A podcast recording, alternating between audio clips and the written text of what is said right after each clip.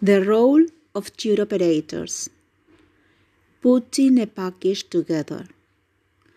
Package holidays, which are also known as package tours, include all of the components necessary for a complete vacation transport to and from the destination, transfers between the airport or the station or port and hotel, food and accommodation at the destination, other services such as a guide or a holiday rep. The professionals who bring these elements together to create a holiday are called tour operators. They buy in advance and in bulk from the principals, airlines, shipping lines, hoteliers, and so on. Because they buy hundreds of seats or rooms from the principal, they pay a much lower price for them than an ordinary member of the public. The tour operator then converts the bulk into individual packages known technically as inclusive tours.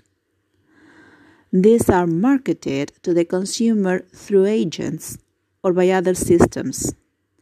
In the past, tour operators sold most entirely through travel agents, but today they also use direct selling.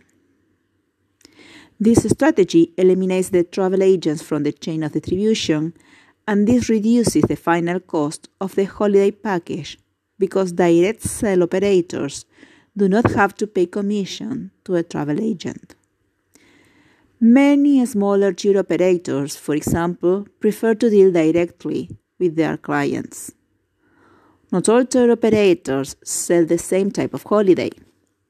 The really big operators, the mass market operator, produce low cost holidays to traditional sea sun and sun destinations like Spain, Greece, or Turkey.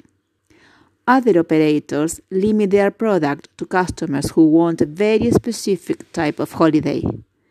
These special operators sell adventure holidays, holidays for single people, holidays for motor racing fans, and so on. Domestic operators specialize in tours for people who want to holiday in their own country, whilst incoming tour operators are specialists in providing holiday packages to visitors coming from abroad.